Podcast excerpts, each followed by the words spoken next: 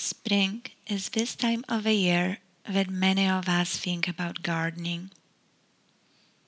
I learned gardening from my father.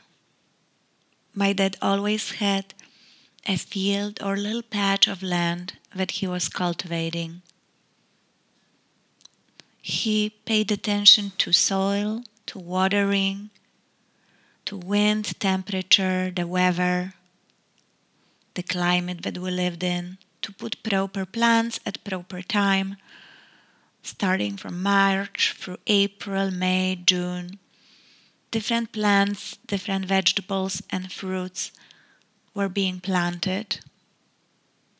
From the earliest one to the latest, we were watching how he cultivated them, took care of them, and was mindful of their needs.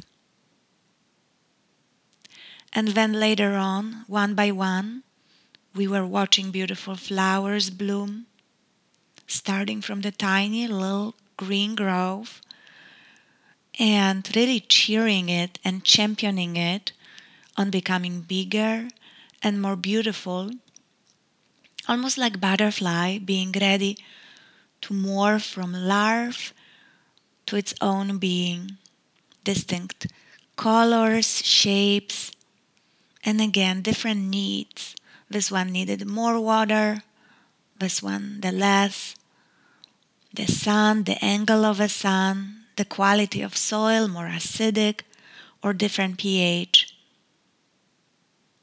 Very gently, he was trying to pass this knowledge along to us. Sometimes I helped in a garden, sometimes I didn't. But I nevertheless always enjoy this process and watching it very carefully, like any young child does when our parents do something different or in a gentle way try to teach us. And then later on we remember that and we try ourselves to replicate what they have done. I also am getting ready to prepare my garden. I'm thinking what to put in my vegetable and my flower garden. It all starts with planning. Which plants should go now in very early April? Which one will be more resistant to still temperatures in the 50s or 60s or occasional day of 70s? Which one will withstand the cold rain or warm rays of sun?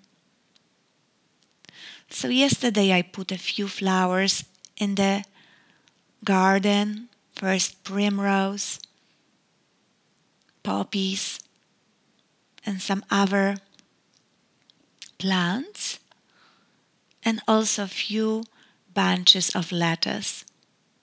Lettuce is pretty sturdy, as I found out, and you can put it right now into the garden to grow. I'm already dreaming of sandwiches and my salads with homegrown veggies. First, it starts with planning, then visiting local farmer or gardening center, looking and picking what other people are enjoying and picking up, and then trying to make decision what is the best for my little garden.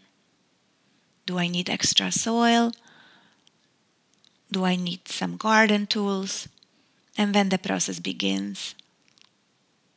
I remove what's old in my garden, the leaves that are still stored there after fall and winter, some weeds that took home to my garden but I need to gently remove with their roots if possible. Then I look at the soil, see if it needs anything in the sense of nutrition that will help my plants, my flowers, and my veggies to be the best of what they can be. There is so much attention now to meditation, to calming your mind.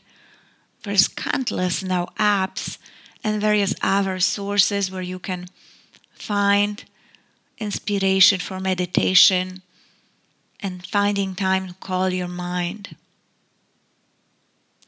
But yesterday was the example of how you can do it with very little use of electronic devices. In a sense, very old fashioned but very effective way to step away from a busy life, from what you really want to relax from. Gardening is very meditative, has this great calming, inspirational quality something that you really stay in a moment because you really need to pay attention what you're doing.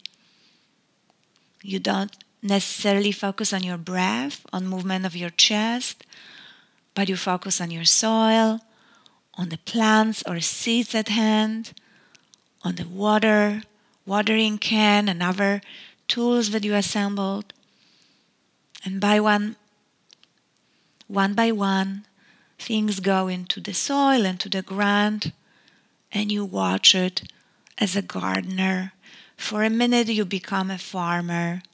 Connect yourself with these ancient cells, which, in my opinion, is probably the best what we can do for our brain that is exposed to so much of modern trash.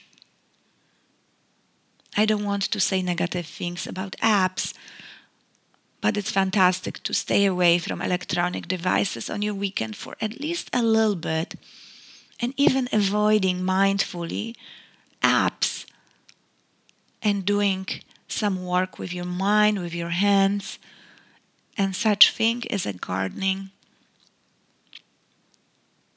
I hope you too will find a little patch in front of your house or in a bag or there is so many of community gardens people plant inside of the houses on the roofs. And you experience this meditative and quali- and calming quality of this weekend activity